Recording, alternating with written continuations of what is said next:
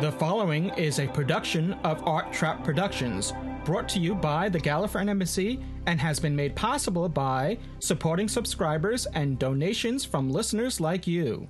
This episode brought to you by Podshock supporting subscribers. Go to arttrap.com, Podshock supporter, to become a supporting subscriber. Support the show and get extra content and other bonuses.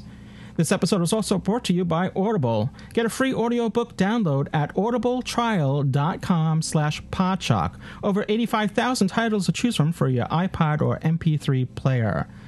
This episode is also supported by the Podshock Podcast Companion app for the iPhone, iPad, and iPod Touch, now available in the iTunes App Store.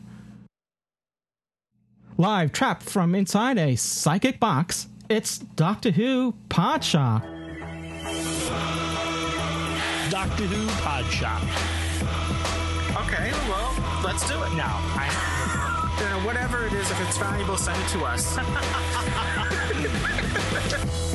For the best in all things Doctor Who, it's Doctor Who Podshock, the podcast all about Doctor Who, the longest running science fiction television program. With Louis Trapani, Hello. Ken Deep, hello, James Norton, Hello. news, fabulous. reviews, Oh, no. and fan mail for Uh, James. over 40,000. Doctor Who Podshock from the Gallifreyan Embassy. You know, that guy James was really cool. Oh, yeah, we blew that. I'm the doctor, and who are you? And who are you? Who are you? Will it be me uncle? Yeah, it's gonna be you. I only wish I could go in your place, Idris. Nah, I don't, cause it's really gonna hurt. Uh, nephew will drain your mind and your soul from your body and leave your body empty. I'm scared. I expect so, dear. But soon you'll have a new soul. Be a Time Lord come in. Oh, it's the warning lights. I'm getting rid of those. They never stop. And somebody's knocking. Come here, you scrumptious little beauty.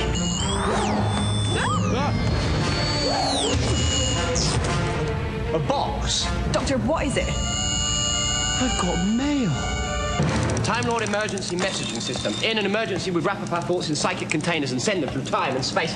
Anyway, there's a living Time Lord still out there, and it's one of the good ones. You said there weren't any other Time Lords left. There aren't no Time Lords left anywhere in the universe, but the universe isn't where we're going. See that snake? The mark of the Corsair. Fantastic bloke. He had that snake as a tattoo in every regeneration. Didn't feel like himself unless he had the tattoo, or herself a couple of times. Ooh, she was a bad girl. what is happening? Did you leave the universe? With enormous difficulty right now, I'm burning up toilet rooms to give us some welly. Goodbye, swimming pool. Goodbye, scullery. Sayonara, Squash Core 7. Where are we? Outside the universe, where we've never ever been. Is that meant to be happening? But the power is draining. Everything's draining, but it can't. That's. It's impossible. What is that? It's as if the Matrix, the soul of the TARDIS, has just vanished. Where would it go?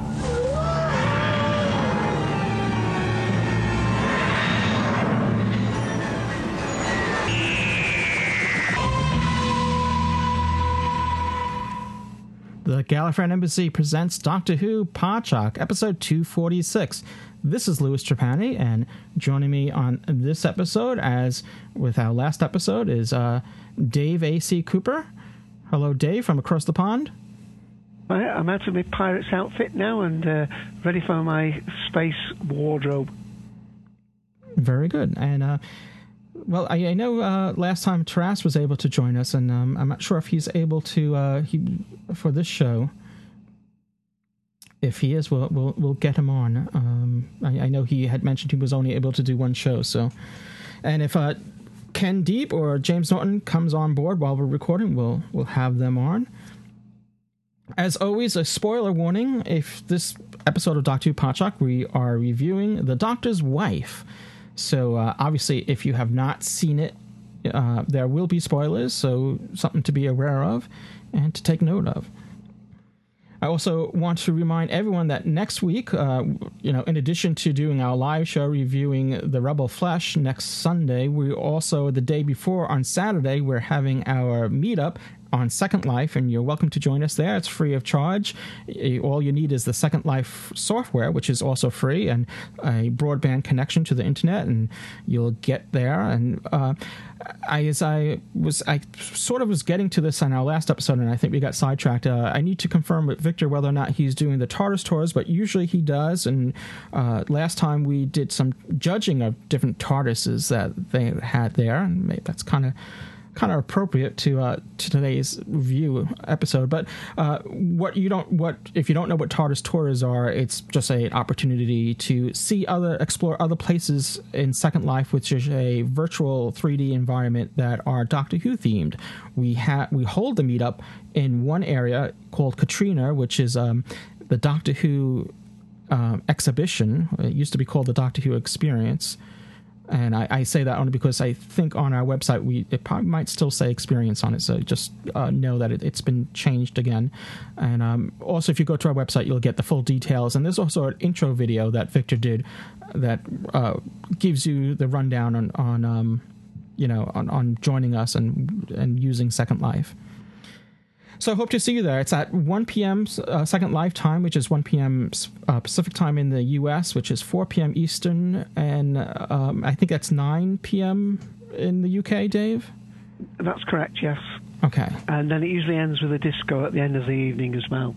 Yes. Yes. So there's an aftershock party usually after uh, well, there's a after the TARDIS tours, there's the main party in Katrina, and then after that, there's usually an aftershock party for those um, in, um, let's say, on, on the West Coast or in Hawaii that uh, for you know would have been too early for them otherwise.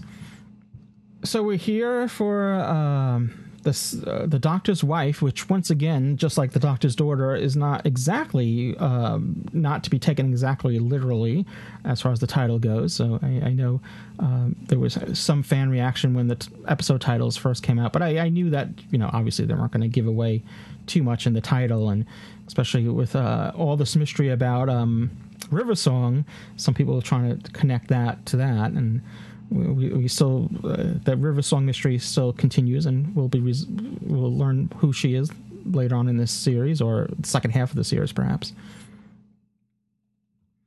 So uh, the second, uh, the, the, Doctor's Wife, is directed by Richard Clark and uh, written by a unknown science fiction writer Neil. No, nah, I'm only kidding.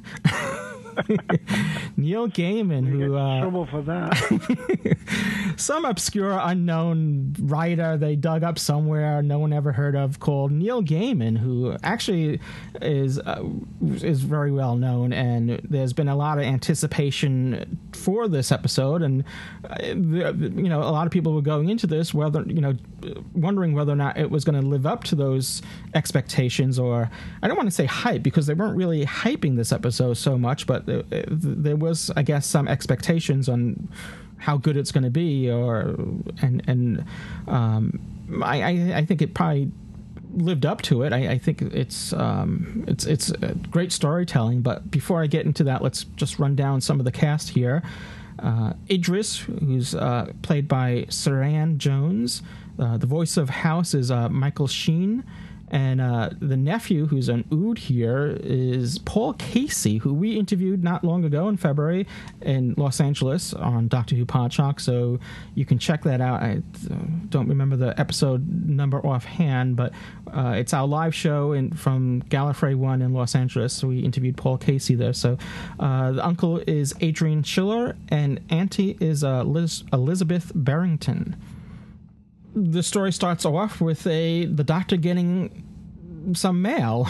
You've got mail.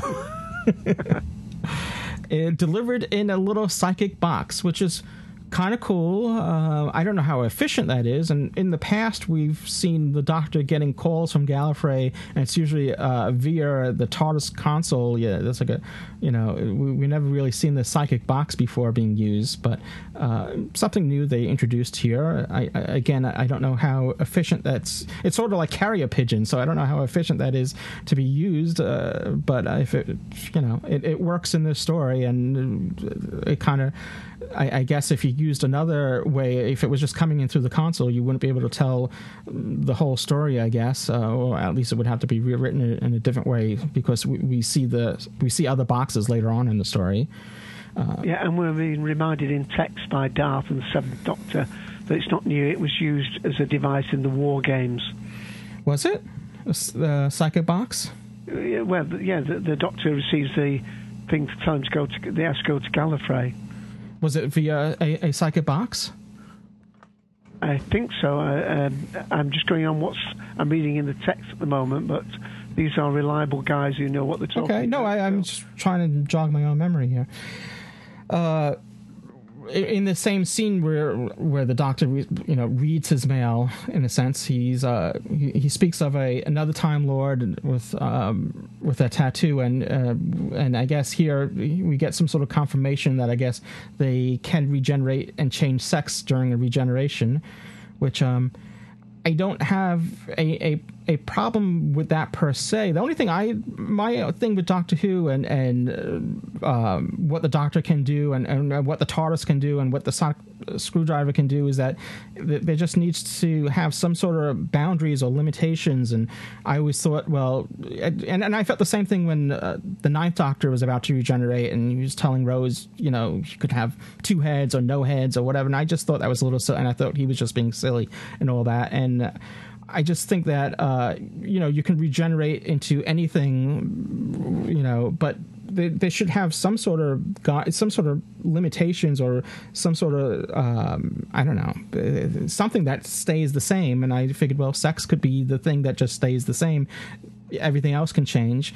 Um, not that again, maybe sex can change, but there should be just something that is a limiting factor so that you know you don't regenerate into a dog or uh, I don't know I don't it's just one of those things. Even the sonic screwdriver I think exceeds its limitations many times and it's you it becomes too magical.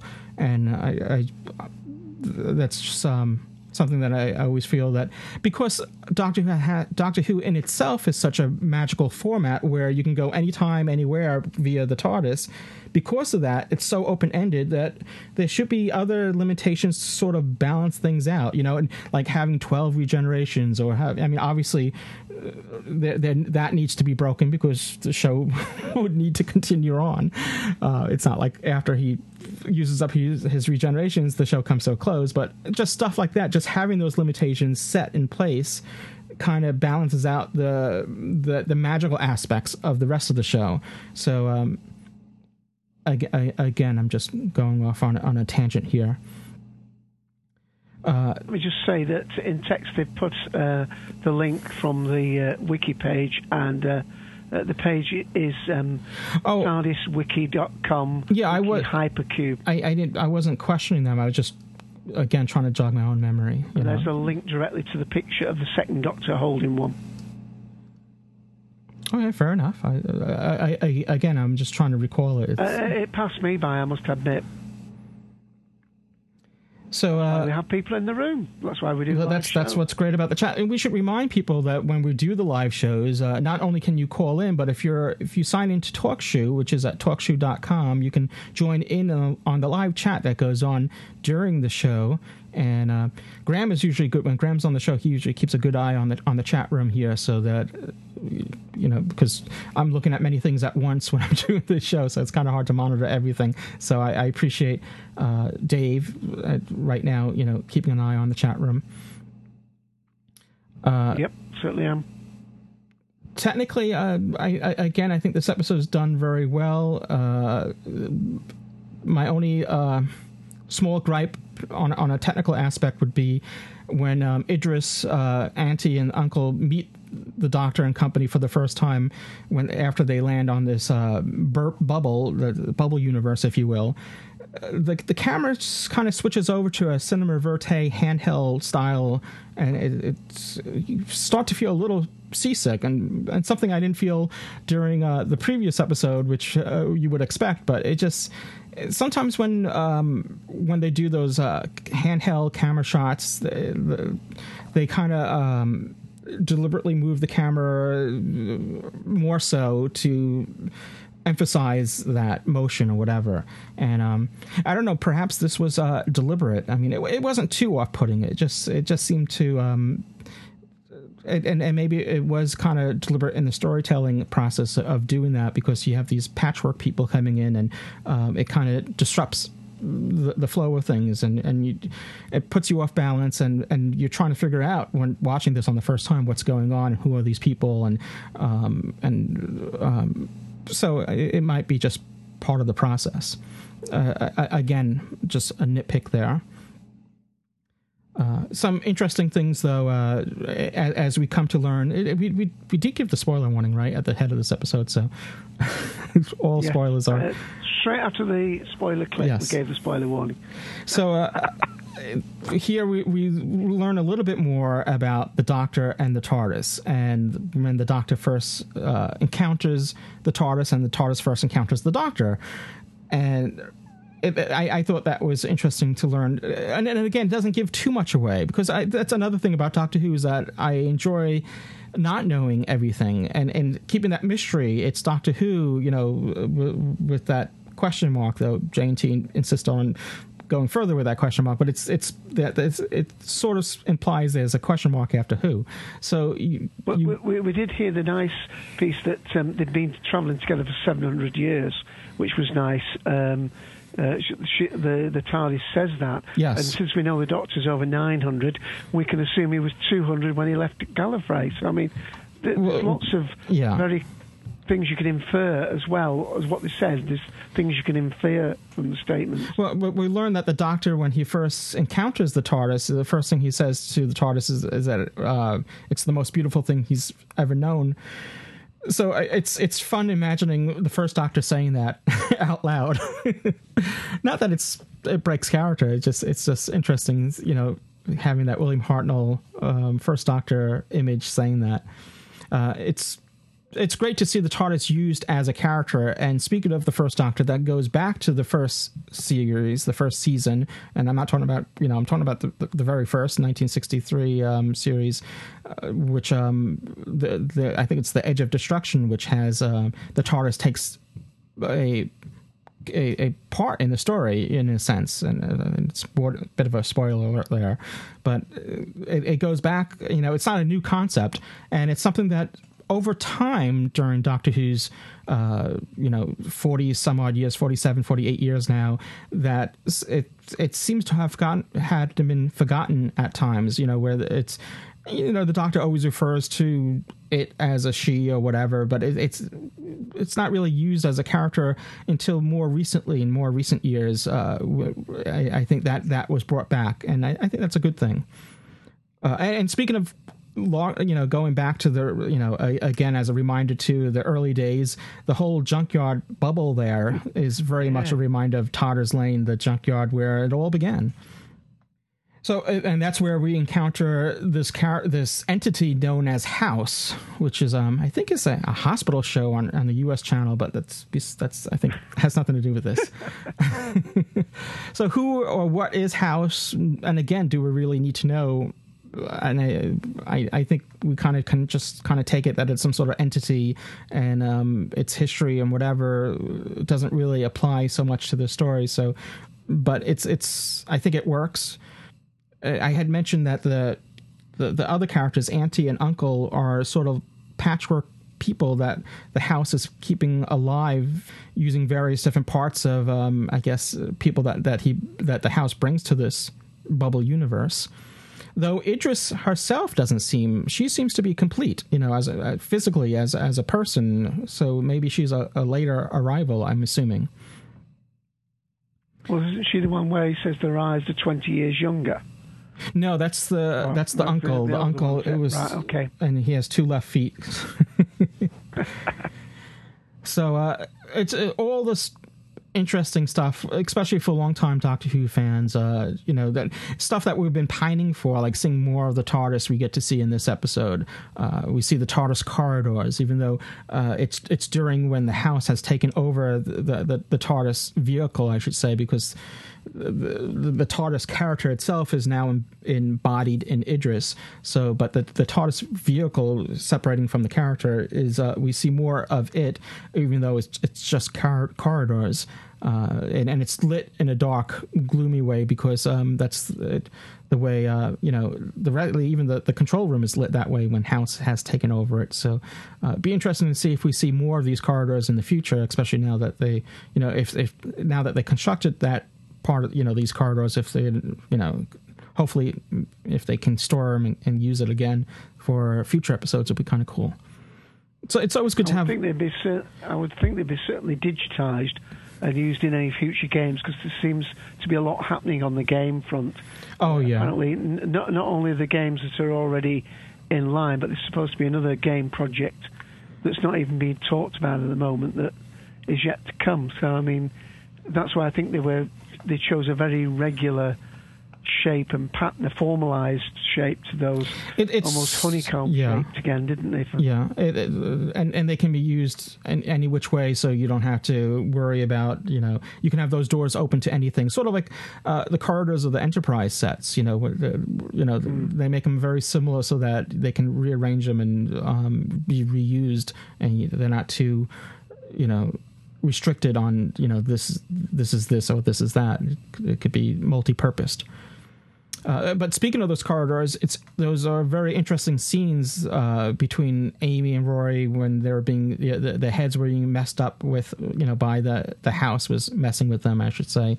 Uh, I thought those uh, were interesting scenes, and I th- I thought Rory really comes into another dimension, you know, where he's not so. Um, uh, you know, he, he's a bit aggressive here and hostile to Amy, which is, uh, you know, something that we have. Again, this isn't the real Rory, or this is something that is being planted into uh, Amy's head, but it's still interesting to see. And he got the beard he was asking for in the last episode. Oh, yeah, yeah. Um, so lots of interesting things here. I, when we saw, uh, you know, it's it's been a couple years now since they put out that Blue Peter competition for uh, a TARDIS um, console design, and we were all thinking that it was going to be what we saw in the lodger and all that. And uh, but if you go back to what that original contest was, it was sort of a patchwork pack again, I don't mean to overuse that word, but uh, if you go back to the original contest, they said to use just like regular household items and stuff to kind of patch together a TARDIS control console, and and that's what we got. And that's when when that scene was coming, and we saw that you know the Doctor was going to build a TARDIS. I'm like, ah, now we're finally going to get to see that. And then if you see Doctor Who Confidential, it was that was proven to be correct. That's what they used. So uh, and and that uh, control room, that little mini thing they, uh, t- mini TARDIS, if you will, that they build is uh, very uh, retro looking. So I, I, thought that was pretty cool. The pull to open reference that Idris makes or the TARDIS makes, um, I, I, guess we'll call it Idris. Well, you know, we, um, just to you know to separate her from the physical mm. TARDIS. Uh, yeah. Which, you know that pull to open. I always, I never thought that to be wrong. That the I, I always thought that was to pull open to get to the little phone box. You know, so that that sign, I didn't. You know, I always thought that that you you pull it to open to get to the little phone that's in there, and that's what that was meant. You know, so you can call for for police assistance. I never thought the pull to open meant for the doors. But again, I'm I'm, I'm just kind of I think that's what, what many people would think, but uh, I'm sure uh, one of the other callers, when they come on, will be able to uh, explain that the doors can actually open both ways and have done in the past. Mm-hmm. I, again, just like last episode, there many uh, lighthearted moments, humorous moments, um, but it, it was also balanced by more dramatic moments as well. You know, where the the, the doctor gets emotional, and um, but it, there's lots of um, humorous moments as well. as you know, the references to the bunk beds and. Um, rooms being, de- you know, the, the, whole thing about rooms being deleted. Uh, that's a nice, uh, nice to use to, to, for that concept to be used again. I mean, I, if I think it goes back to I think it was maybe first used with Romana's room, and um, you know a, again a Fourth Doctor story. So it's good to yeah. see that these concepts are still being um, used and having the console, the control rooms being archived in the TARDIS and, and still being available. And if that's the case, I, I know it, it would have been cool. I, I realize the budget constraints and all that, but it would have been cool maybe if um, maybe on his on his way to that control room, Rory opened up another door and we saw maybe like the 14th season control room. You know, that's just sort of he doesn't walk into it, but you kind of just see it behind the door. You know, open the doors and uh, I don't know, well, but they, but there would be passcode. Con- uh, they would have to have a passcode yeah. for it, but I don't know. It would just be nice yeah. to have just a little something. You know, if uh, last episode on Doctor Who Dave, you had uh, made a reference to um, a Star Trek Next Generation uh, episode. Oh, uh, I think it was that. And uh, there, there was also one of those Star Trek Next Generation episodes. They they uh, they rebuilt the original TARDIS, uh, the, the, original bridge of the original Enterprise, and used that and kind of tying it back to the original series. So um, well, they did that for Scotty in yeah, the, uh, that's what I'm talking the, about. The, that's that's oh, that's the one that I'm talking about exactly. With no blooming A B R C on there. so it, it, would have been cool just to get a glimpse of one of the uh, you know original TARDIS control rooms, uh, if if not just in the background. But I understand that you know there's only so much they can do here, and it was good just to see the ninth and tenth Doctors control room. Though it could be argued that that control room started with the Eighth Doctor at some point, because um, if you go back to Rose, you know the Doctor seems to, you know, and, and we could not to get too much in a rat hole here and sidetrack, but uh, you could argue that the Doctor had just regenerated in that episode because he was just, you know, he seemed to be surprised when he saw himself in the mirror and but that's another thing. I'm just saying that if he just freshly regenerated, maybe after the Time War or whatever, uh, it, th- that control room could have actually started with uh, at some point in the eighth unseen, you know, some unseen story with the Eighth Doctor. All right. mm-hmm. Uh, I, I'm I'm getting too far into a rat hole here, so let's get back to the um, the Doctor's wife. Uh, I well, uh, go ahead.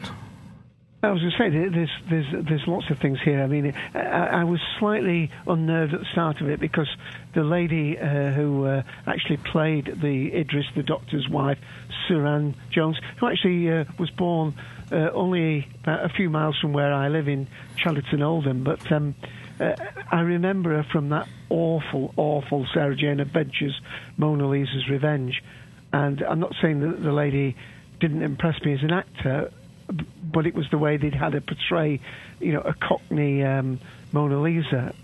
Uh, so that was sort of influencing my opinion at the beginning. So I was a little unnerved at the beginning of the story, but I, I felt this story grow and grow on me, and the more that things were uh, divulged about the past of the the TARDIS and and done uh, as I'm sure other callers will say, uh, you know, in nice little dribs and drabs. It wasn't overlaid, but but there's also other things that you can extrapolate or um, work out from those little facts.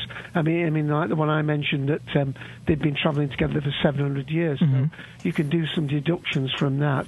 Um, we had the. It was. I was slightly disappointed that Neil Gaiman had only uh, shown us some corridors for uh, and we didn't see any new rooms. We didn't see the the library or anything. But um, basically, we've also got to assume that um, the doctor had had sent them off on a bit of a fool's errand, as it were, to, to get them out of the way, or into, out of harm's way, should I say, into the safety he thought of the TARDIS. Uh, of course, that that turned out to be uh, quite an ordeal uh, f- for the two of them. Um, I, I, one of the best parts I liked about it was um, uh, the one scene where Amy seems to be in the dark, but Rory isn't, and then he goes ahead and you hear a knock, and uh, she says, "Are you all right?" And he says, "Yeah, I'm okay. Just knock my head." And then she walks past his um, his body, you know, limp mm-hmm. on the floor, as it were. Yeah. And then in true in true House of Horror style, she puts her hand forward and feels the wet spaghetti. Yeah. a very ood experience. Uh, yeah, so, so, so that was rather nice. And uh, Martin Sheen, I didn't recognise his voice at all. I mean, they've done it so differently. He's very well known here in the UK. Uh, he was uh, he played uh, in Damned United, where he played the, the football manager. He he's play, he played uh, in the Nixon film, um, you know, where he played David Frost, who interviewed mm-hmm. Nixon. He's played um, um, the Prime Minister in. Um, uh, different films. He's a really brilliant character actor. In fact, I think he would make a brilliant Doctor. But um, that that that was good there were lots of other things. Uh, when you said about the uh, the consoles, and she said, I've got about 30 of them stored now. He said, well, I've only changed the desktop 12 times. and, and, she's already got four uh, future ones. Yeah, yeah, that's interesting. From, uh, yeah, well, if, as we know from Rose and Bad Wolf, when Rose actually put, you know, absorbed the uh, the essence of mm-hmm. the uh, TARDIS, she could see all of time and space. So we have to assume that the Matrix has access to that information as well. So presumably, you know, she knows about these future things before he does. But it was a lovely switcheroo. The fact that you know, here we think that the, the Doctor uh, dis, dis um, you know. Uh, disillusion with Gallifrey, you know, goes off for seeking adventure and so on. Uh, and in actual fact, uh, he thought he chose her, but she'd left the door unlocked and she chose him. And he might give the TARDIS back, but she wasn't going to give him back. That was all lovely, lovely stuff. Yeah, I, I think explanation. That, that works very well because you would think that maybe the, the, in their wisdom, the Time Lords would put some sort of failsafe that if someone was to steal a TARDIS, it would come back to them, sort of like LoJack in, in the U.S. or whatever. You know that, that they would somehow have. Uh, but this TARDIS wanted to go off and explore as well, so it sort of kind of makes sense that and and just their relationship throughout the years that how well they sort of work together and just you know the way the doctor said to Idris you know that I you know you've never I am paraphrasing here. You, you've never, you never taken me, you know, to the right place, whatever, or where I wanted to go. But no, but I've taken you where you needed to go. That type of stuff, I think, worked very well. Yeah, well, one, one. I'm going to get slayed for this, but one thought that just came into my mind is um, if you think to to Avatar, the uh, the movie. I haven't uh, seen it. You know, so. uh, all right. Well, well, where they, they they have these creatures that they fly on the backs of, mm-hmm. and they have this sort of neural network linked with them through the the thing in their hair, and basically, you know, they say that the rider and the and the creature choose each other, and they have a bond. Uh, and obviously the doctor's bond, and it's been referred to obviously in, uh, I think it was in School Reunion where uh, where Sarah Jane Smith and uh, uh, Billie, uh, not Billie Piper, uh, and Rose are talking and say, "Does he still stroke the TARDIS? You know, do you two want to be alone?" and things like that. So all these things were great.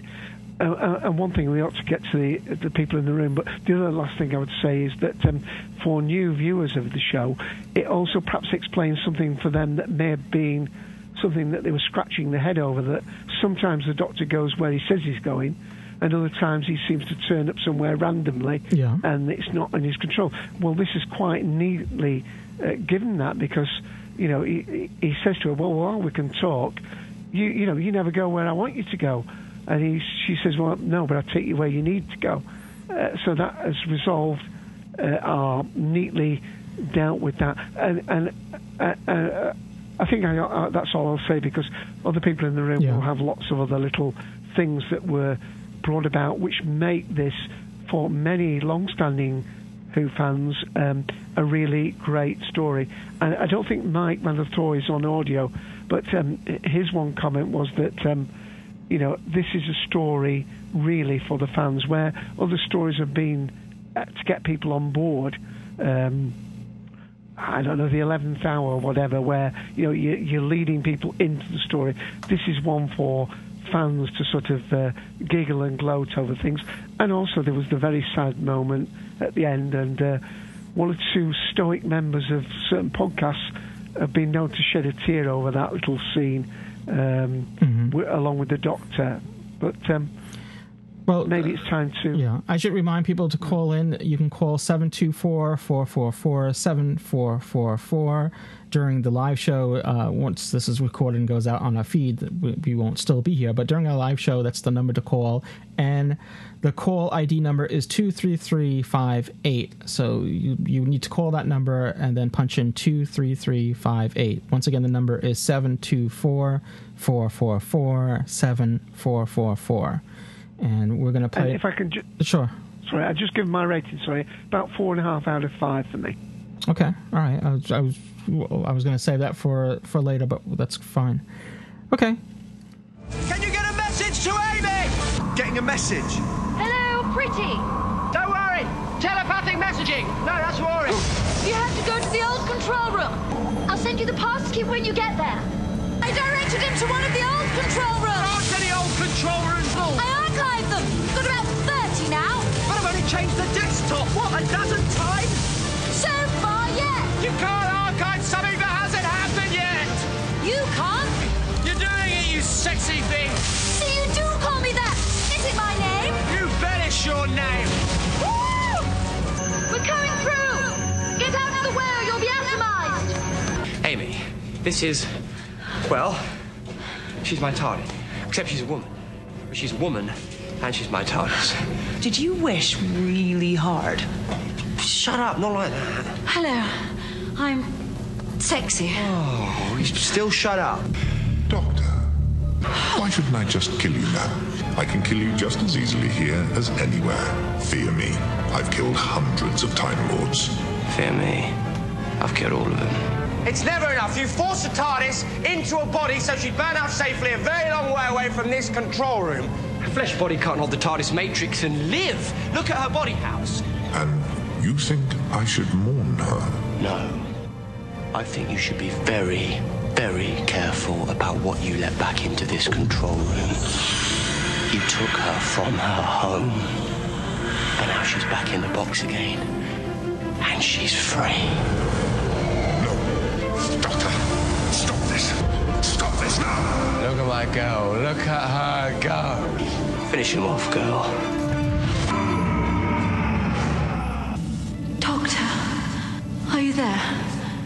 So very dark in here. I'm here.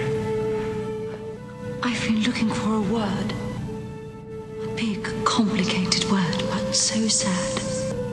I found it now. Alive. I'm alive. Alive isn't sad. It's sad when it's over.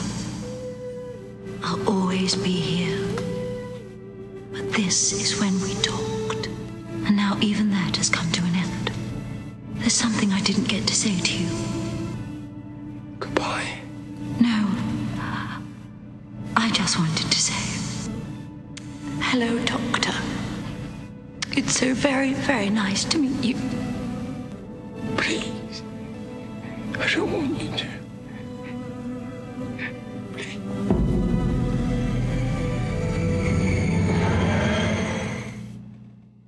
I should thank Dave once again for preparing those clips. Done very well. Excellent, th- Dave. Thank you once again. Cheers, thank you. And uh, Seven Doctors just put in text um, that bit of goodbye reminded him of Astrid's last scene in The Voyage of the Damned. Hmm, yes. Which, uh, Astrid is a. Um, uh, um, what's the word I'm looking for? It's it's spelled differently. TARDIS. You can. Um, oh, that's true. Yes, it's an anagram. Anagram. Thank you. Yeah. But uh, Idris is uh, sort of Id- Idris is uh, sort of a TARDIS like as well, even though it's not an, an anagram. Uh, so we could. Uh, I'm sorry. Go ahead. Sorry, I'm in, I'm in trouble with Dal for mentioning Voyage of the Damned, which neither I or he like. But the, the, I was just reading. I was doing my job as a co-host, reading yes. out what was in the text. Yes. So once again, we're going to be taking uh, Podshock supporting subscribers first, and uh, you can learn how to become a Podshock supporting subscriber by going to either podshock.net or gallifreyanembassy.org, and there's a banner there on the top of the page, and by uh, you can learn how to become one. These live shows on you know over the net that we're doing right now are made possible in part by supporting subscribers, and we can only bring you the show uh, with your support from um, from our listeners. So we are always um, grateful, tremendously grateful for that. And um, so, again, a big thank you if you are already a, a supporter, and um, and if you're not, we hope you become one. And go to either arttrap.com or podshock.net or thegallifreyanembassy.org, and you can learn how to become one. It's really makes a tremendous difference. So um, you can call in right now to our live show. It's 724 444 7444. Caller call ID number is 23358. We have Kobo 4747 on the show once again. Welcome back. Hey, Louis. Hey, y'all. How are you doing? Um, this is probably my favorite episode of the new series, and probably my third favorite episode of all time. So you really enjoyed this one. This makes up for the last one, then. I hope for you. Yeah, yeah. It totally did. And on the back of this episode, Matt Smith became my favorite doctor. Really? So you had mentioned yeah. that you started with the uh, last week, or well, not last week, last episode. You had mentioned that you had started with the Russell T Davies era. So you started with Christopher Eccleston, yeah. right? Have you had a chance to see the other doctors? The, have you seen any since that time? Since the in the past six uh, years, have you gone back and watched any of the older stories? I've tried to see at least a few episodes mm-hmm. from each Doctor. Okay. Especially on Netflix. You know, there are a lot of them available to watch instantly via Netflix. Yeah, yeah. Right. There are do, do you feel stories. do you feel sort of like this story sort of ties it all together? Oh yeah, and the Confidential was nice. How it went back and played all the old clips referencing the TARDIS. Mm-hmm. I thought the Confidential was really it just added. yeah, I, I really enjoyed the confidential. I, I know we're not here to review the confidential, which is a sort of for those that don't know, the Doctor Who Confidential is sort of a making of documentary that coincides runs parallel to each new episode they, every new episode of doctor who confidential is sort of a making of that particular doctor who episode of that week. So uh, this week's was called "Bigger on the Inside," and uh, they had a lot of clips that they tied into the you know the older series and um, from all various previous doctors on you know and their relationship with the TARDIS and talking about the TARDIS and uh, you know so it was good having that. I, I enjoyed that. My favorite moment was when House was playing with Amy's head and all the writing on the wall was yeah was the most intense moment of the whole episode. And it was just really, really awesome. Well, here someone someone that she loves so much and and is now betraying her on the walls of the TARDIS, and uh, this deep hatred that you know this uh, figment of um, Rory is you know towards Amy. It was interesting. It was very interesting. Yeah, we, we've and, got to also assume that as well that although we, we see through Amy's eyes that Rory's experiencing those. For all we know, in another part of the TARDIS, Rory was having a similar, you know. Uh, could be, yeah. He's been, yeah. He he could be walking in down the corridor and seeing the Doctor and Amy together because that's one of his fears. Mm-hmm. We we don't really know what what he's saying. You know whether he was actually his experience. experiencing those yeah. or some Good other point. experience. Yeah. That's an interesting theory. I never thought of it like that, but Another thing that I've noticed this season, since Rory and Amy are together, I feel like they've both grown as characters more so than mm-hmm. any other companions. Definitely. I didn't really see much growth in any of the companions. Like, Yeah, no, I, I, I, I think so as well. You know that that we're, we're seeing them grow together, which I like. And of course, we're seeing a male companion now, which was often the case in the past. So, um, for for a lot of people who've only started watching from, as you said, the Ninth Doctor, uh, it's probably quite a change of dynamic to have a, you know, the male companion. I know he's been in it for some time now, but um, it, it's something that that longer time fans were pressing for for, well, since it came back, really. Yeah, yeah really understand why I love this episode so much. You really have to know something about me. And why I got into Doctor Who was five, six years ago. I was just looking for stuff to listen to because I'm in a wheelchair and my first experience with the doctor was via Radio 7 and one of Paul McGann's mm-hmm. adventures. Sure. Oh, they were excellent. Yeah. I know everybody gets a lot of flack for the '96 movie, which was horrible, but he was my first Doctor, so I will always love him because of the Big Finish stuff. Well, th- those yeah, some of those chimes of midnight and spare parts. Yeah, and and those radio series that uh, that that he did, you know, back then were were, were great. You know, I mean, they were Big Finish slash you know on BBC um, Radio Seven, I think it was. Uh, some great adventures there. Yeah. It's now changed its name to uh, Radio Four Extra. So if you find it, you can't see the channel. It's Radio 4 Extra, and there are some Doctor Who adventures coming up. I think in actual fact, uh, Steven Moffat has been tweeting about it today. No, I love yes Radio Four Extra. Just a minute and everything else. I mean, ever since my life got bad, it's not just Doctor Who that saved my life, but Doctor Who's the main part of it. And I just loved David Tennant. And this episode, like, surprised me in the fact that it made me love Matt Smith even more. Yeah, you can see um, in in Matt Smith's portrayal, you know, you can see many. I don't know. It's just one of these things that you do as a Doctor Who fan. Sometimes you can see other doctors within him, and um, and I, I think I, I saw at some glimpses of uh, the tenth Doctor in him as well in the story. I think that might have been why I liked this particular story so much and because of what was going on around me at the time when I was watch, watching this, because being disabled, I have no specific caretaker on Saturdays mm-hmm. anymore, and um, the caretaker I had this past Saturday was one of my least favorite people, and I could just tune into Doctor Who and like tune out of the rest of the world. Escape yeah. Yeah, exactly. And that's invaluable. I mean, it really is one of the primary methods I use for escape.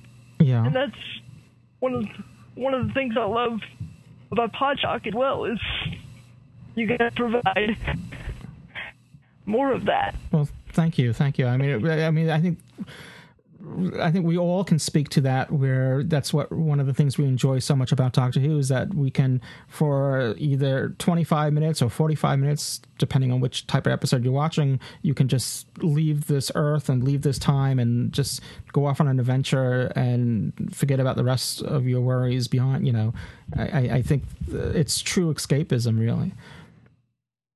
And I love seeing more of the TARDIS.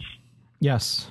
Yeah, same here even though I would have loved to have seen the Doctor study like we did in the adventure games. Why didn't they build that set? well, at the same time. Uh, everything comes down to uh, money and time, though. Uh, it, but it was good to see uh, the you know the previous control room again, and we did see a glimpse of it in the trailer for the series. So it made everyone start thinking, oh, or, you know, is is the tenth Doctor coming back? Or you know, there were all this wild speculation of what was going on. So uh, that little mystery is now solved. What question: Did the control room change at all during um Tom Baker's tenure as the doctor? Well, yeah, he had it did, and and and once one particular year, and I made a mention of it. Uh, I think early in the show, uh, season fourteen, they used a a completely different control room, which was a uh, like a a wooden um, motif, yeah, uh, bra- wooden and brass, wasn't it? Yeah, like a which a Victorian. Uh, which I think the doctor said it was his second secondary control room or something of, uh, to that effect. And yes, secondary control room. Yeah. So uh, it was interesting then because that uh, seeing that the TARDIS had more than one control room, you know, and uh, and again to make another comparison to uh, I don't mean to I know we've done this a few times already to uh, to Star Trek was that Star Trek had a, a secondary bridge as well, so it sort of um, not that it has, there's any correlation there, but it's it's just it's always good to learn a little bit more about the TARDIS. So, why do you think that Tom Baker TARDIS control room changed? Is he's the same doctor and has the same personality? Because the control rooms, according to Idris, reflect the doctor's. Yeah, well, it it, it does reflect the doctor to some point, but it also reflects the, the current producer as well. So Tom Baker's yeah. control room changed when his producers changed as well. So the uh, it, it was updated when, like for instance, like when John Nathan Turner came on board as producer, the uh, it, it, was updated a little bit then, and the the console itself stayed the same until later on during uh, the 20th anniversary during Peter Davison's era. They updated that, but it's um, yeah, it, it, it has changed, and uh, the the one thing I did like of what John Nathan Turner did was give some unity to uh, to the rest of the the um, the TARDIS, where you see columns and the round rolls and all that. Where previously, before that, which uh, you saw on the Confidential and um, I think it's um, the, the, Invasion of Time, whatever, where they, they actually use like a a, a, um, a an old hospital, or whatever, and and their brickwork and all that, and it, it doesn't look very TARDIS like. No, no. Uh, but again, with, with, with this old fashioned wood one, wasn't that about the time of Chal- uh, Talons of Weng-Chiang and the, the Doctor wearing a deer stalker and the sort of semi Sherlocky Holmes type of feel to things? I may, may have got my seasons wrong, but uh, and of course that was the the TARDIS console that uh, Sarah Jane Smith uh, leaves uh, the Doctor on. Yeah, Kryden. Yeah, it's not Kryden. It's uh, where we bid farewell to Sarah Jane Smith and uh, and Leela comes on board. Yeah. All right. Well, thank. More? Yeah. Kobo, would you like to give? I'm, I'm assuming you're going to give it five out of five TARDIS groans. Definitely five out of five.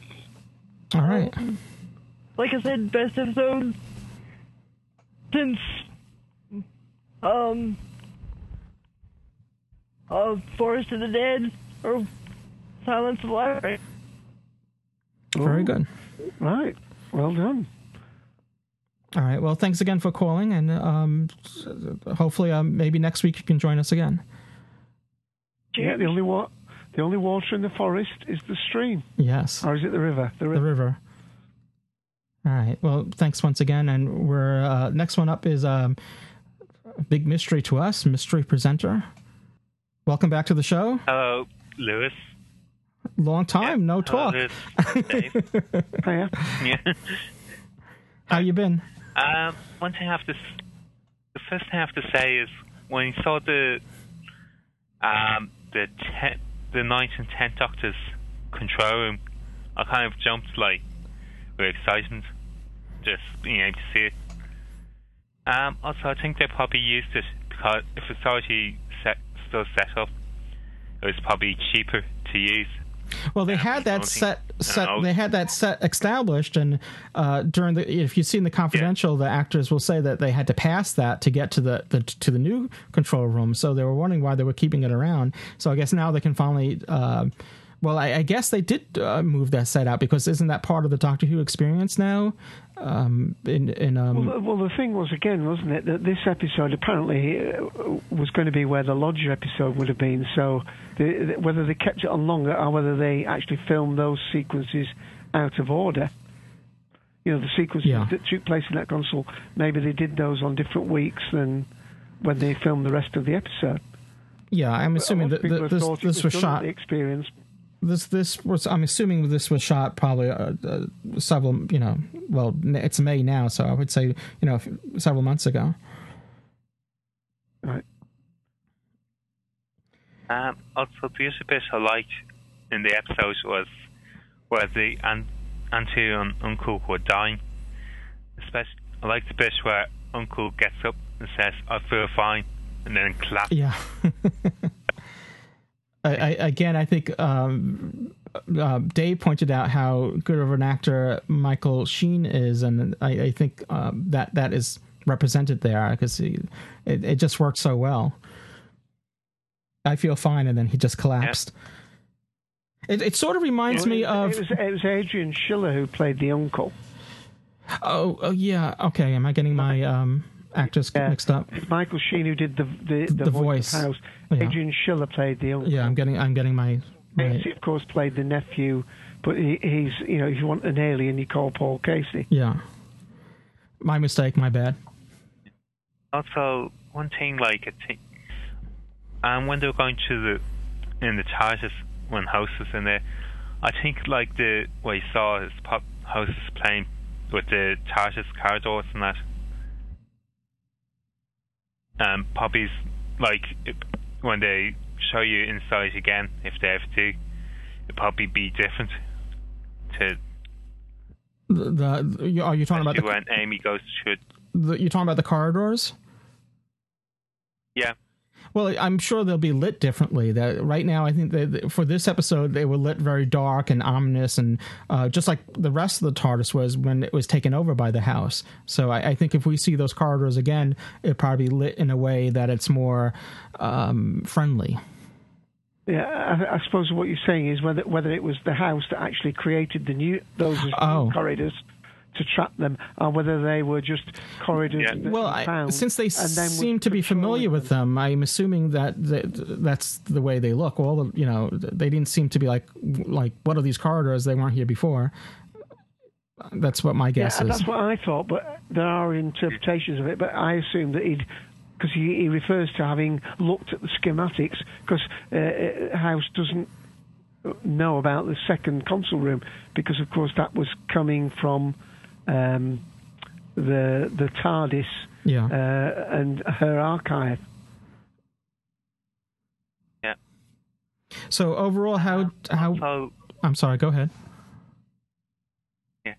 Um, also, one thing when they were running through the corridor, there wasn't many doors off it, like for rooms and that. As far as I could see, I mean, uh, like entranceways. the only thing, Like, yeah, yeah. Yeah, you didn't see any doorways. You're quite right. yeah. Well, the I- only one that, like I saw was the one that Amy got went through, and then closed on Roy, which Yeah. led back into the corridor. Well, I, I Yes, there were suppose. sliding doors across the corridors, but they weren't apparent doors into Yeah. rooms. Yeah.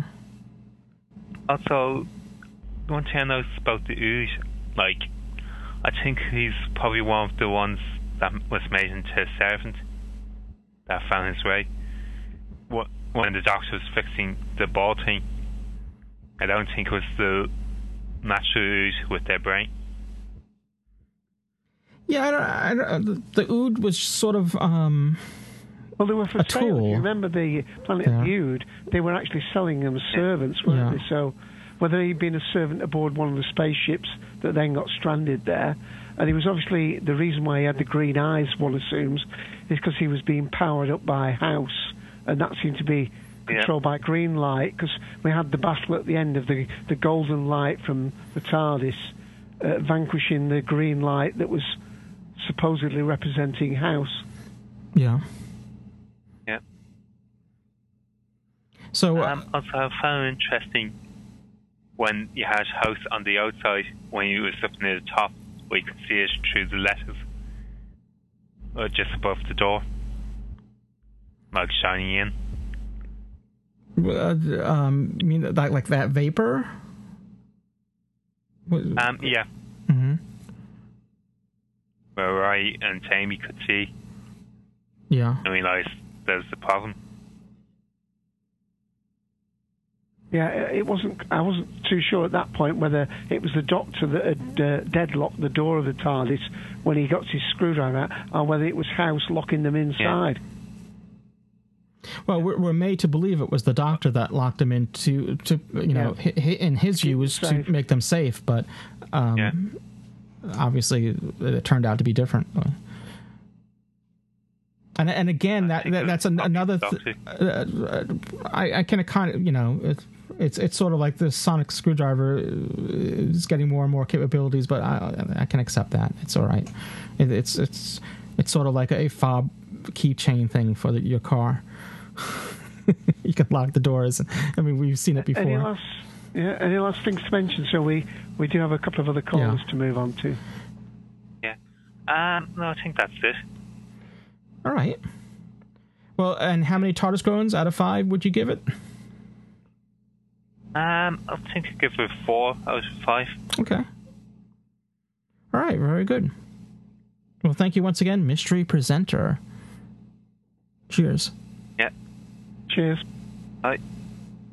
Before we move on, just to quickly remind people that audible.com, you can uh, go there and find more Audible goodness that you're finding here on our podcast here. Audible is the leading provider of digital audiobooks. They have over 85,000 titles to choose from in every genre, including science fiction and fantasy, what we're talking about right now, but also romance, business, um, and, well, pretty much you name it, they have it and uh, their titles are available for the iPhone, Kindle, Android, over 500 devices uh, for listening anytime, anywhere, just like this podcast. And for you listeners of Who Podshock, Audible is offering a free audiobook download with a free 14-day trial to check them out. And you can get your free audiobook, and it's yours to keep by going to audibletrial.com slash. Again, that's audibletrial.com slash podshock for your free audiobook. And once you go there, you can check out their selection. They have uh, a huge selection of Doctor Who titles. And again, you're not limited to that. You can choose anything that they have to offer for your free audiobook and um, check them out. Uh, once again, uh, lastly, it's um, audibletrial.com slash podshock and um, get your free audiobook. Our final caller, I believe, will be Darth Skeptical. Hello, Darth. Welcome back to the show. Hello, sir. Well, you know, I think that this is sort of the exact opposite of the kind of stories that Moffat tends to write. It's really, really short on plot and very long on character. I mean, when you think about it, really all that happens here is that the Doctor comes to a bubble universe. A uh, malevolent and unexplained enemy jacks his ride, and then the Doctor chases down his stolen TARDIS, kicks the intruder out. That's really all of substance that happens. Yeah. But, um, you know, that simple plot, though, it allows for some of the very best character beats in the history of the show. It does a lot of really, really useful things with some incredibly economic language and tonality. Now, uh, economic language, let's talk about that for a second because we are talking about one of the premier writers of fantasy in the world. So we do have to take a look at his use of language. And I, think there's one lot of great scenes, you know, where you get a lot of information really quickly. You just get phrases thrown at you, and when you think about the phrases, they open up to reveal a lot of things of import. But let's just look at one, and that's at the very end, mm, sort of, where um, she says that, that is Idris says. Um, a big. Now I'm forgetting it. Uh, it's a big, complicated word. Yeah. Alive. Mm-hmm. And when you think about that, it's really not a big word, but it is. It's huge. It's five letters, but to be alive is is a huge thing. And I I don't know, you know, even Moffat with all of his you know, writing skill, I'm not sure that he could have found that simplicity. Mm-hmm. Even RTD, I'm not sure. Maybe RTD might have hit upon that that phrase at some point, but I just think it's that's just one example. But I think that there's a lot of lovely little phrases that are thrown in that instantly give you a lot of information, um, and I, I I'm I'm a little bit in awe of it, really. Um, but let's look at some other things. uh, but I, I, I agree with you. Oh, I, sorry. I, I just wanted to say that I agree with you. I thought that was a nice touch because she hints upon it earlier on in the episode, and she doesn't come to the word, and she's like she's trying to think of something that's complex and this word, and, and so we're left kind of like dangling on what, what that word is, and um, but when it's revealed, I, I think you know it all makes sense. You know, it's it's simple yet very complicated, and uh, and sad as well because she as she explains because you know everything that is alive comes to an end. Yeah, yeah. I mean, just really quite deft, really wonderful stuff. And, and since you're talking about that, you know, the the whole um, out of order way in which she's speaking because she's trying to come to grasp with linear thought. Yeah. Um, you know that she greets the doctor with goodbye and and you know says farewell with hello. Um, that I thought was really quite lovely. And and and actually in itself, if you really think about it, it's the very nature of not just being a TARDIS but being a Time Lord, and explains a lot about his psyche and why he doesn't necessarily relate to us, relate to people in um, the way that we might expect of other television heroes.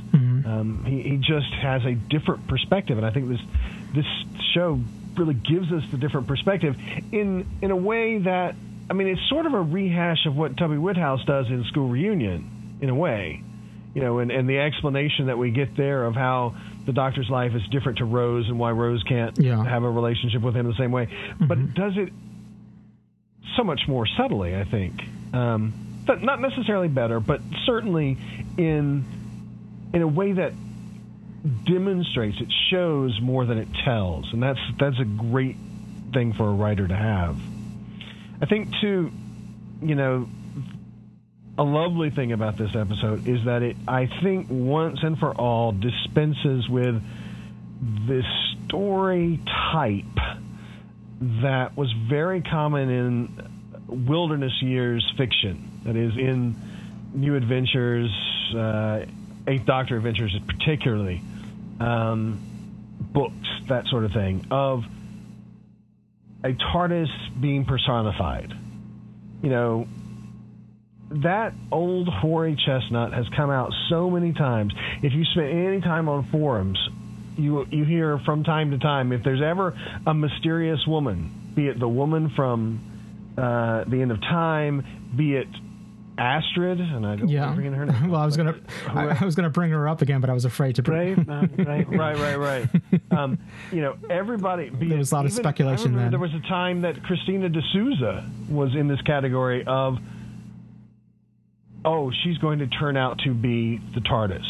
Certainly, one of the theories that's going around right now is that River Song is going to be the TARDIS. But I think that what's great about this episode is that we do this episode to satisfy fans who apparently want to have this kind of story told, but we do it in such a way that it can only happen for 18 minutes or whatever the you know mm-hmm. length of time Yeah. that Idris stays alive, Yeah. and then she's dead.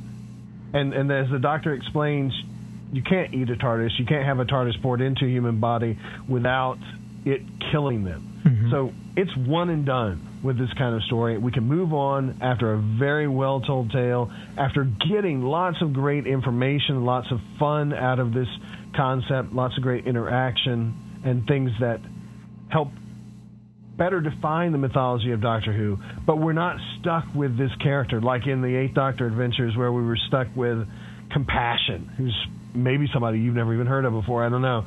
Uh, but you know, she was hanging around forever, and then went into Faction Paradox, and the whole deal with her was that she was the personification of a Type whatever 102 TARDIS or something like that. But luckily, you know, we do this, we do the fan service, and we're done. So I think that's very clever. Um, it was also done very well. I, I thought uh, that, exactly they, they, it was done well, and I don't think it did. It was even though it might have been done like for the fans in a sense, it wasn't done so that if you're not a fan, you would not be able to enjoy this episode as well. You know, it's it's not alienating in any way. If you if you just coming into Doctor Who with Matt Smith, I think you can enjoy this episode just as much as if you've been watching it for years.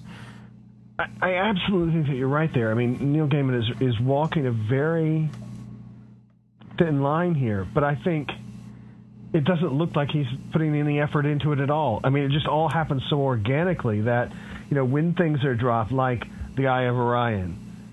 If you don't know what the Eye of Orion is, it doesn't matter yeah. because he, mm-hmm. you know, he gives you enough information that you know that the Eye of Orion is some sort of restful place, and of course the Doctor is not going to like a restful place. So you get enough information in the thing to, you know, deal with it. Exactly. And like the thing that passed you by, you know, the hypercube if you don't even, if you've never seen the War Games, that's fine. It doesn't matter. It, it makes perfect sense, and it gives us something that we can use in the future, just like um, the fob watches gave us in Series Three. You know, when we were first introduced to the, the fob watch, we thought, okay, it's just this, it's just this one chameleon arch. It's only to do with the Doctor. But then in Utopia, when we see another fob watch, we're like, oh my God, yeah. this is going to be something big. Or when we get to the next Doctor, there's a fob watch. Oh my God, we're going to get another Time Lord. Well, now we have another similar device where if we see another hypercube again, which I'm kind of hoping we do. Um, by, by the way, I think I do recall it now. It, it, it just sort of like magically appeared on the TARDIS console in, exactly. in Troughton's. Yeah, I think it's I want to say it's episode nine. It might be episode yeah. eight of the War Games, but yeah, it's it's definitely in there. Um, but it's it's um, it's cool that we have another one of these little things that means Time Lord, and you know you can well imagine already the pre-title sequence of another episode when all of a sudden here comes the hypercube and you're like, oh, there's the Time Lord again. So I think that's lovely that you know, we've got something that connects us to the war games, but at the same time doesn't do so so heavily, and also is a predictor for something that might happen in the future. So that's quite lovely. Um, I think too.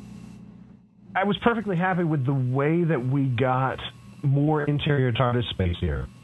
Because I think it was done in a way that if you don't like the design, it doesn't matter.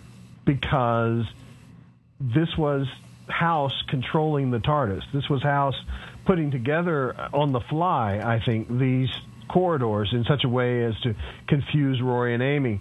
And mm-hmm. you you can well imagine that if House is not there, the corridors don't necessarily look like this. They don't have to. Yeah, they yeah, might. Well, they've already yeah. you know spent the money on building that set. Yeah but they don't but have to. They don't have to, and, they don't, and they don't need to be configured that way too. Uh, just uh, like the last caller, a mystery presenter was saying that I think it was him uh, that it didn't. They weren't doorways to other rooms there, but that's could just been house manipulating the corridors that way.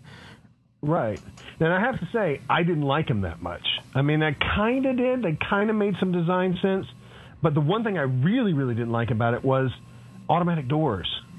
The interior of the TARDIS does not have automatic yeah, doors. It not just, in my world. It, it seemed I mean, a the, bit militaristic, you know. Well, it, seemed, it seemed a bit Star Trek Enterprise. It seemed totally Star Trek. Th- that or um, that, uh, but the sides of the, the, the, corridors reminded me a bit of like like a Battlestar, if you will. It just seemed like. Oh well, yeah, yeah. Certainly, the, the shape. There's certainly, yeah, I can dig that. But I mean, to me, the one design element that the interior of the TARDIS must have is that there's no automatic damn doors. There's no whooshing sound.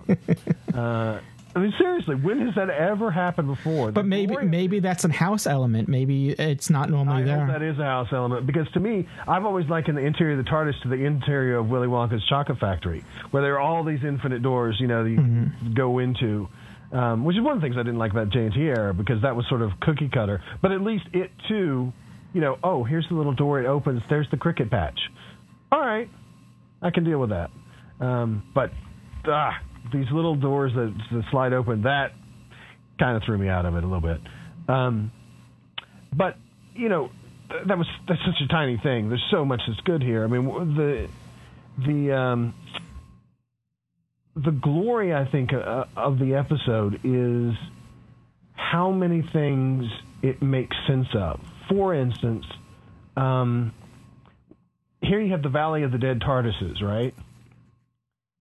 Mm-hmm. They all have working chameleon or had working chameleon circuits, and yet all of the stuff that's there is ordinary household objects, really, which I think fundamentally explains the Matt Smith TARDIS. I mean, one of the things that I like the Matt Smith TARDIS console, but one of the things that's always sort of niggled in the back of my mind is why does it look so ordinary? I mean, why are there taps on it? Why is there a pinball machine? I love all that stuff, but why is it like that? And I think that what this explains is that a working chameleon circuit changes the interior of the TARDIS as well as the exterior. And I, and I think it really explains why the Matt Smith TARDIS is the way that it is.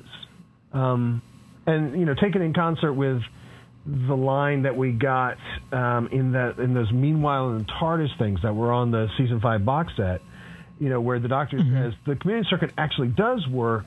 It just calculates the uh, precise thing that it should be, and then in one nanosecond gives me a, an appropriate exterior, and then it changes it back to a police box. And I think that's great because you can imagine now that um, because we know the TARDIS is, you know, the dimensions of the TARDIS, the TARDIS is sentience. We can quite easily say now that the chameleon circuit absolutely works. It just works in the way that the TARDIS wants it to work, which I think is a lovely concept, and, and it helps to inform lots of things. It helps to inform Attack of the Cybermen. It helps to inform a little um, audio story called The Deep, in which Nyssa appears to um, repair the chameleon circuit, but it turns instead into a whale. Um, lots of things like that. It, and it also explains, you know, the very first episode, or well, the second episode of Doctor Who. You know, why does it suddenly stay in the form of a police box? Well, I think we can imagine that the reason might be is because now the TARDIS is traveling with people who are from 1963 London, and that's an appropriate thing that they will always recognize as the TARDIS. And so the TARDIS is imposing this thing in order to be a familiar object, maybe. And after a while, that just becomes a thing that it wants to do. Um, I think the thing about the, you know, push to open, I love that. Because you know, while you might point out that the little sign is actually on the you, you mean pull, pull, to open, just pull to open. My mm-hmm. apologies. Yes, the pull to open thing. Um, while we might imagine that's really just talking about the, you know, telephone cubbyhole it is actually talking about the the way that real police boxes are supposed to work. One of the complaints, if you if you look into um, websites having to deal with people who make replica police mm-hmm. boxes mm-hmm. and they actually study the history sure. of actual police boxes, is that it's not supposed to be that the doors go inward; they're supposed to go outward. Um, so that was lovely. And it also helps to explain moments that people have bitched about before, like in The 11th Hour or The Ice Warriors, where the TARDIS is on its side, but the doors are flipped outward. Mm-hmm. Um, we, he- we have here an explanation that the doctor wants to make the doors go whatever direction he damn well wants them to go. And so, with that simple little statement, we're done talking about how doors should open on the TARDIS. Yeah, I mean, it, which I think is great. It's fine. I don't. I don't. Didn't really have a problem with that. I was just kind of just going off with it. But I mean, it's. I never had a problem with. Uh, maybe because no. I'm in the U.S., I, I am not really familiar with how they should be or shouldn't be. So I never had an issue with how the doors opened. Right, and I think that that's that's what's great. Like you said about this episode is, if you don't know things, eh, you know, know Doctor Who to that well, I mean, I'm not trying to imply that you don't know Doctor Who. I'm just saying if you don't if you don't know a particular aspect of the script and what Gaiman is trying to reference, it doesn't matter really, um, because it's still funny on some level, or it still makes sense at at a particular level. And the oh, absolutely. more you know about what he's trying to get to, I think the more that you you kind of get out of it, which is you know it's this lovely, as you put it, sort of a, a, an onion skin approach to writing the episode that that helps out people of all different uh, knowledge levels. Um, I, I, think too, you know, uh, one of the other things that I love about the episode is that we get you know, it's not just that Idris is female, and so therefore, when the TARDIS goes into her body, the TARDIS for that moment appears to be female. It is that the TARDIS actually is female because when you we go to the Valley of the Lost TARDISes, you know, her reaction is, "I've lost all my sisters," or "This is where all my dead sisters are." So I think finally we can actually literally call the TARDIS she with, without coming across as sexist. It is a she. Yeah, well, I don't, I don't know about that. I mean, she she could just have been saying that because she she was a she at that point, and um and and, and it goes back to this whole I don't know. Um, I, I still don't understand what how you know you know, I never do it myself, really refer to uh, vehicles in a gender form, but it goes back to the seafaring uh, people on Earth hmm. calling their ships, you know, she and all that. And yeah, but why would she? But but but, but why would a, other TARDISes? unless TARDISes mate with each other? I don't really think they would be she's or he's. I mean, they could take a persona of a she or a he, but I don't know. You know, I can't. You know, I guess. You're, I mean, you're I, thinking of more of a sat nav, aren't you? Where you can have a male voice or a female voice. Where now, I, I, I err more towards Darth's interpretation of it, but it's. I don't think it's nailed down, Darth, but it, I think no. it, it is. Um, well, a big indicator that, and I, and I would take it. I, I mean, yeah, okay, maybe I don't know, maybe it's not nailed down, but to me it seems pretty clear. You know, why would she? why would she use gender specific terms? And not only that, but I mean, I guess we could say, you know, that whole business about, oh, you know, send a telepathic message to the pretty one, and she thinks Rory's the pretty one. I mean, I guess we could get into all sorts of, you know, gender assignment roles and all that, but I think the common sense reading of that is she's a girl, so the pretty one is the guy. Mm. I don't know. But at any rate, it at least does address the issue of why the Doctor refers to the TARDIS as a she fairly consistently throughout you know the entire history of Doctor Who. So I, I kind of dug that. Um, but there's you know just uh, a lot of different references that are layered throughout that have to do with old episodes. You know, there's the the, certainly the Eye of Orion thing, certainly the the leading of rooms, um, and and one thing that I was particularly excited about, and this I guess is where I'll stop. Well, one other thing, uh, but one other little reference that I thought was really cool is this is the first time that a an episode of BBC Wales Doctor Who has referenced an idea that comes from an American comic book. Um, granted, written by Tony Lee, who's a Brit, but still the idea of there being TARDIS consoles saved to be brought up as necessary later is something that comes directly from Tesseract, which is a, a story from 2010, early 2010, um, in the IDW Doctor Who range with the 10th Doctor, and he goes through and you know he finds the, the uh, Peter Davison console in the TARDIS, um, and another one too, I think. Um, so I think it's it's kind of cool that you know from a comic writer like Neil Gaiman, we get a reference to something that is relatively current in Doctor Who comics. Mm-hmm. Um, but you know, I guess that narratively that's about where I'm at. But uh, a little shout out to the behind the scenes team. Uh, you know, we had here the return of Owen McPolin, Owen McPolin, who's the cinematographer and hasn't been around since the 11th hour, which is just a beautifully lit episode. Um, and here, I think he gets even more opportunity to show off his skills as the director of photography because it's so dependent upon changing the lighting within the TARDIS. Yeah. Um, and we just see some really magnificent things going on with with lighting in this episode. Uh, and really, I mean, a lot of the, almost everything is, ge- the fear of the episode is generated by the lighting and really nothing else. Yeah, well, because that's, for the, yeah. I mean, the voice, uh, and that's it. You know, that's the entity of, of the house is really the voice and, and, and the lighting, really, you know. Mm. Um, and I, I, I, guess I'll finish by asking you a question, Louis, because you might know the answer to this. I, I asked it uh, earlier on another cast, but um, yeah, this is uh, this episode credits Russell T Davies as the creator of the Ood, and I was just wondering if you knew whether he actually has a percentage ownership of the Ood in the same way that Terry Nation does of the Daleks. Because uh, it's really, I mean, it's unusual. I, I never thought I'd see any new series writer of any stripe being credited for the creation of a character because I just assumed the BBC was smarter than that now and that they had somehow, you know, when you write an episode now for uh, it becomes entirely the property of the BBC.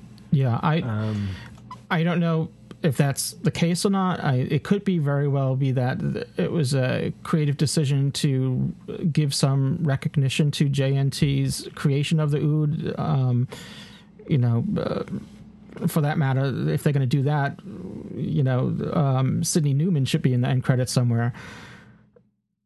I don't know. Yeah. Right. Well, something to think about. Anyway, yeah, great episode. Five out of five. All right. Fantastic. Well, thank you once again, Darth. It's always a delight to have you on board and getting your take on things. Thank you very much, sir. All right. Well, cheers. Oh, I think I just cut on off accidentally. All right. Well, I think that's uh, well. I'm going to give. Uh, I think Dave, you gave it four. What was it? Uh, well, it's one of those stories that started off four, it, it crept up to a four and a half. Uh, actually, for me, got better it, as it went on. I thought it for me it was the same way. I it's I'm giving it a four and a half out of five TARDIS groans. I, the reason why maybe not five, and this is going to sound I don't know I don't know, whatever, daft on my part was just, I mean, the story, great story, uh, good acting. It just seemed like it was just missing, and I can't say what. It's like when you're eating something and, and it tastes great, but it just seems like, I don't know, one ingredient is missing or, and I really can't say, oh, well, if only they did this or if only they did that. It's not that. It was just, I don't know. Maybe if it was just, I, I don't know. Maybe it's just, maybe it's just me or maybe I'll, um, as I, I'll, I, I, again, I think I, I enjoyed it probably slightly better on the, on the second time around than the first, but but I still enjoyed it. It's still four and a half out of five is still very good, and um, I, I, guess that's yeah, where. Um, where I'm at. We're getting ratings coming in on the text. Uh, Zippypot 69, 5 out, 5 out of 5. Sonic Screwdriver, uh, 5 out of 5. Guest 10, 5 out of 5. Enterprise Who, 5 out of 5. Sonic Sam, uh, three and three quarters out of five. Seventh Doctor, uh, four and three quarters out of five. Uh, and I think that's all the ones I've caught in text for you. Well, we also, I should make a note, and I failed to make a mention of it now in our last episode, but on our website, podshock.net, you can vote on each time a new episode comes out we have a poll and you can vote on it. And right now 64% are giving it 5 out of 5 and 36% are giving it uh, 4 out of 5 and no 0% on all the other ones. So no one gave it a 0 no one gave it a 1 or 2 or 3 so definitely this is one of the higher rated uh, stories. And um, just to kind of go back to our previous episode, Curse of the Black Spot, uh, no one gave that one five out of five. Uh, 36% give it four, 57% gave it um, three. So, and uh, right. So, and just to show how many people we've got in the room, uh, guess 56, 5 out of 5, Cybob 5, uh, and uh, guess 49, 5 out of 5. And guess 10 says, uh, if some people are giving it 4, I think he means what do you have to do to get a 5?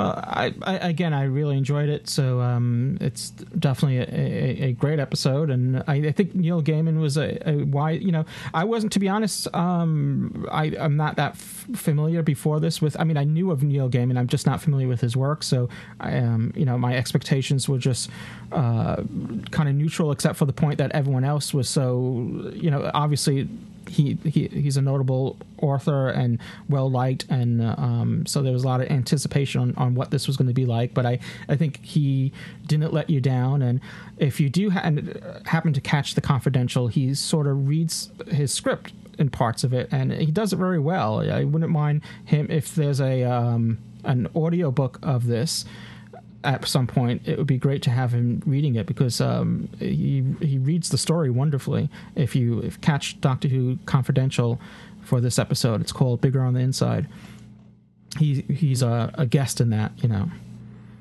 Excellent. And he did just mention that one scene that wasn't filmed that had to be cut that where they yeah. were in the the uh, the, mm-hmm. the gra- not the graveyard the the scrapyard and they can't see TARDISes because they've still got the chameleon. They got the chameleon. I, I, meant to mention mention that when Darth yeah. was talking about it earlier, then but he went off. You know, the discussion yeah. led elsewhere, and I didn't want to bring it back to that. But yeah, there was a, a cut scene that uh, well, I don't I don't think that was actually shot, but it was a scene that he had yeah. written where they were the chameleon circuits were engaged, and that's why you didn't you know wasn't evident you know by looking that they were TARDISes there which is kind of cool. And there was also he speaks of another, and these are available on the BBC website on in the Doctor Who official website on the BBC, uh, where th- there's videos of him talking about the, these cut scenes. And there's another one that uh, again they didn't shot, but the, that white psychic box was supposed to appear at a, a crucial point of another adventure that, that this episode was supposed to start in the middle of, and I think probably they they just changed that because of course because that it was um, some sort of rain um, rain people they were being uh, chased by and cornered, and this white box sort of gets them out of it, and um, they they would have to have hire people for that and shoot elsewhere or whatever. So I think it was just a cost cutting thing and time saving thing that they didn't shoot that. Yeah, uh, and Guest 58 has put uh, they're scoring another about five out of four out of five for him.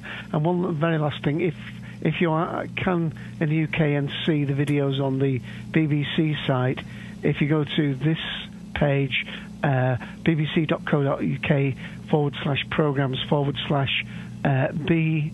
Uh, B as in boy. B as in boy. Double eight uh, four nine. If you click below on 4, d 4D. fourth dimension. 4D. I'm sorry. Yeah, sorry, yeah. You said nine. B, B one double one double eight four D. If you click on the fourth dimension link under the clip, there's some text there, and if you check the text very carefully, there's a clue to an Easter egg video that you can find. Oh. Assuming that that video will play where you are. All right. So once again, it's uh, bbc.co.uk slash programs uh, that's programs with a M E S at the end. Double the, yeah. the English way, and um, slash B as in boy zero one one eight eight four D as in Donald, or yeah. or Dave A C Cooper in this case. And you click on the fourth dimension link underneath. Read the text very carefully, and it will lead you to a hidden Easter egg. Cool. All right, well, I think that's going to wrap things up. Uh, I do want to make another reminder about next week. We're having a uh, meetup and party on Second Life on Saturday, and then once again, we're recording another live show reviewing the the Rebel Flesh. And Dave has put together a quick um, preview of the Rebel Flesh, which we'll, we'll play right now. The Flesh. It's fully programmable matter it acts like life, but it still needs to be controlled by us. They can't remain stable without us plumbed into them. Trust me. I'm the doctor.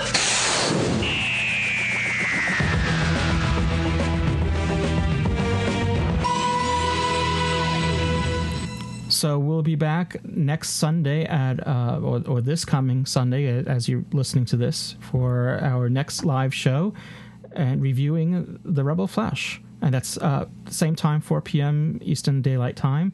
Um, adjust your time accordingly.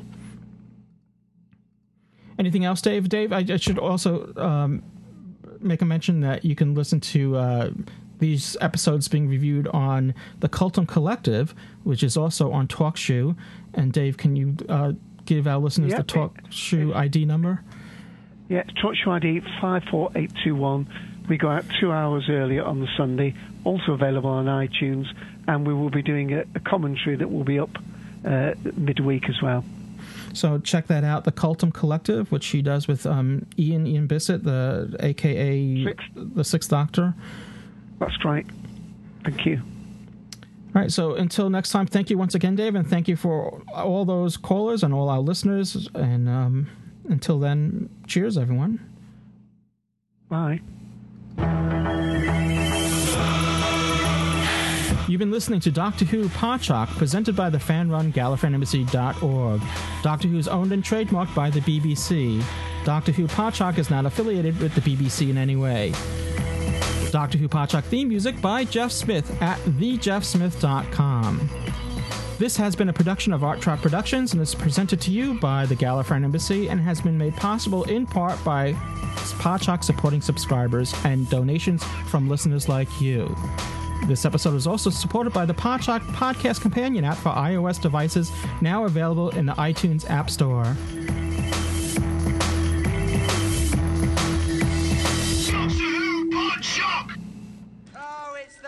Warning lights. I'm getting rid of those. They Hey. never stop. And somebody's knocking. Come here, you scrumptious little beauty.